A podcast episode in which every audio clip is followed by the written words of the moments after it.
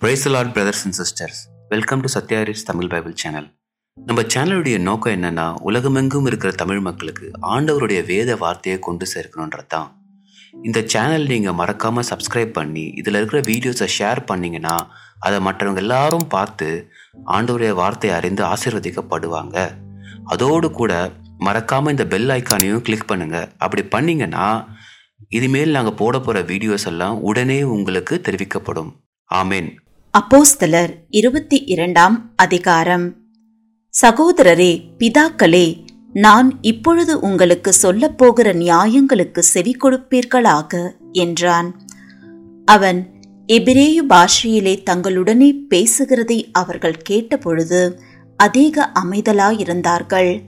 அப்பொழுது அவன் நான் யூதன் சிலேசியா நாட்டிலுள்ள தர்சி பட்டணத்திலே பிறந்து இந்த நகரத்திலே கமாலியேலின் பாதத்தருகே வளர்ந்து முன்னோர்களுடைய வேத பிரமாணத்தின்படியே திட்டமாய் போதிக்கப்பட்டு இன்றைய தினம் நீங்கள் எல்லோரும் தேவனை குறித்து வைராகியம் உள்ளவர்களாயிருக்கிறது போல நானும் வைராகியம் உள்ளவனாய் இருந்தேன் நான் இந்த மார்க்கத்தாராகிய புருஷரையும் ஸ்திரீகளையும் கட்டி சிறைச்சாலைகளில் ஒப்புவித்து மரண பரியந்தம் துன்பப்படுத்தினேன்.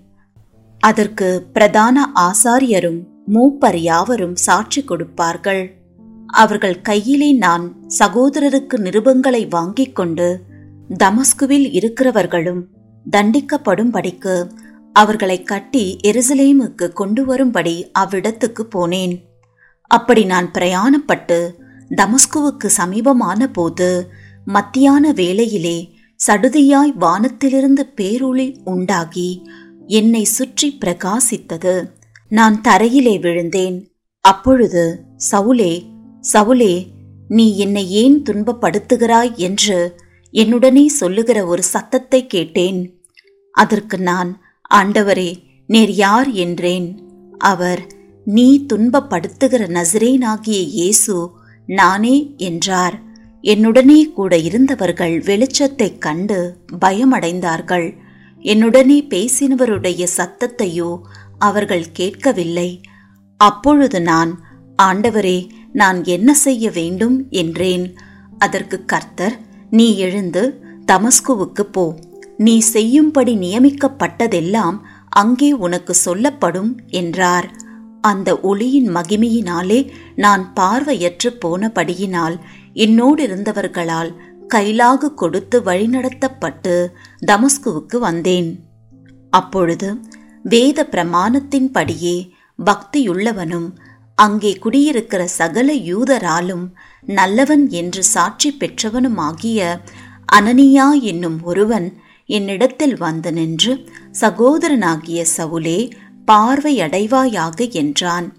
அந்நேரமே நான் பார்வையடைந்து அவனை ஏறிட்டு பார்த்தேன். அப்பொழுது அவன் நம்முடைய முன்னோர்களின் தேவனுடைய திருவுளத்தை நீ அறியவும் நீதி பரரை தரிசிக்கவும் அவருடைய திருவாய் மொழியை கேட்கவும் அவர் உன்னை முன்னமே தெரிந்து கொண்டார். நீ கண்டவைகளையும் கேட்டவைகளையும் குறித்து சகல மனுஷருக்கு முன்பாக அவருக்கு சாட்சியாயிருப்பாய். இப்பொழுது நீ தாமதிக்கிறது என்ன நீ எழுந்து கர்த்தருடைய நாமத்தை தொழுது கொண்டு ஞானஸ்நானம் பெற்று உன் பாவங்கள் போக கழுவப்படு என்றான்.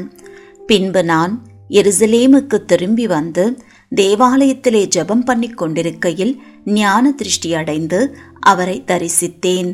அவர் என்னை நோக்கி நீ என்னை குறித்து சொல்லும் சாட்சியை இவர்கள் ஏற்றுக்கொள்ள மாட்டார்கள்.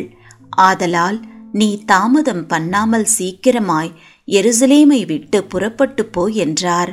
அதற்கு நான் ஆண்டவரே உம்மிடத்தில் விசுவாசமாய் இருக்கிறவர்களை நான் காவலில் வைத்து ஜெப ஆலயங்களிலே அடித்ததையும் உம்முடைய சாட்சியாகிய ஸ்தேவானுடைய ரத்தம் சிந்தப்படுகிற போது நானும் அருகே நின்று அவனை கொலை செய்வதற்கு சம்மதித்து அவனை கொலை செய்தவர்களின் வஸ்திரங்களை காத்து கொண்டிருந்ததையும் இவர்கள் அறிந்திருக்கிறார்களே என்றேன்.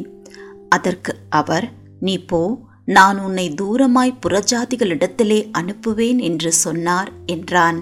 இந்த வார்த்தை வரைக்கும் அவனுக்கு செவி கொடுத்தார்கள்.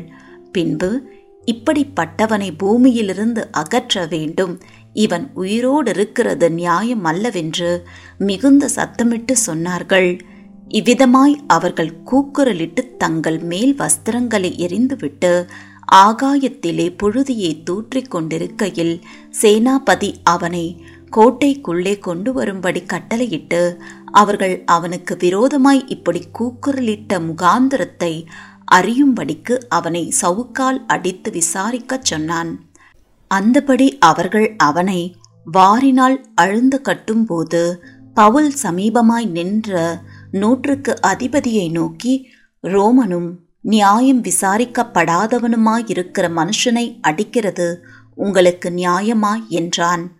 நூற்றுக்கு அதிபதி அதை கேட்டு சேனாபதியினிடத்திற்கு போய் அதை அறிவித்து நீர் செய்ய போகிறதை குறித்து எச்சரிக்கையாயிரும். இந்த மனுஷன் ரோமன் என்றான். அப்பொழுது சேனாபதி பவுலினிடத்தில் வந்து நீ ரோமனா? எனக்கு சொல் என்றான். அதற்கு அவன் நான் ரோமன்தான் என்றான். சேனாபதி பிரதியுத்தரமாக நான் மிகுந்த திரவியத்தினாலே இந்த ஸ்லாக்கியத்தை சம்பாதித்தேன் என்றான். அதற்கு பவுல் நானோ அந்த ஸ்லாக்கியத்திற்குரியவனாக பிறந்தேன் என்றான். அவனை அடித்து விசாரிக்கும்படி எத்தனமாயிருந்தவர்கள் உடனே அவனை விட்டுவிட்டார்கள். சேனாபதி அவன் ரோமன் என்று அறிந்து அவனை கட்டுவித்ததற்காக பயந்தான். பவுலின் மேல் யூதராலே ஏற்படுத்தப்பட்ட குற்றம் இன்னதென்று நிச்சயமாய் அறிய விரும்பி அவன் மறுநாளிலே அவனை கட்டவிழ்த்து பிரதான ஆசாரியரையும் ஆலோசனை சங்கத்தார் அனைவரையும் கூடி வரும்படி கட்டளையிட்டு அவனை கூட்டிக் கொண்டு போய் அவர்களுக்கு முன்பாக நிறுத்தினான்.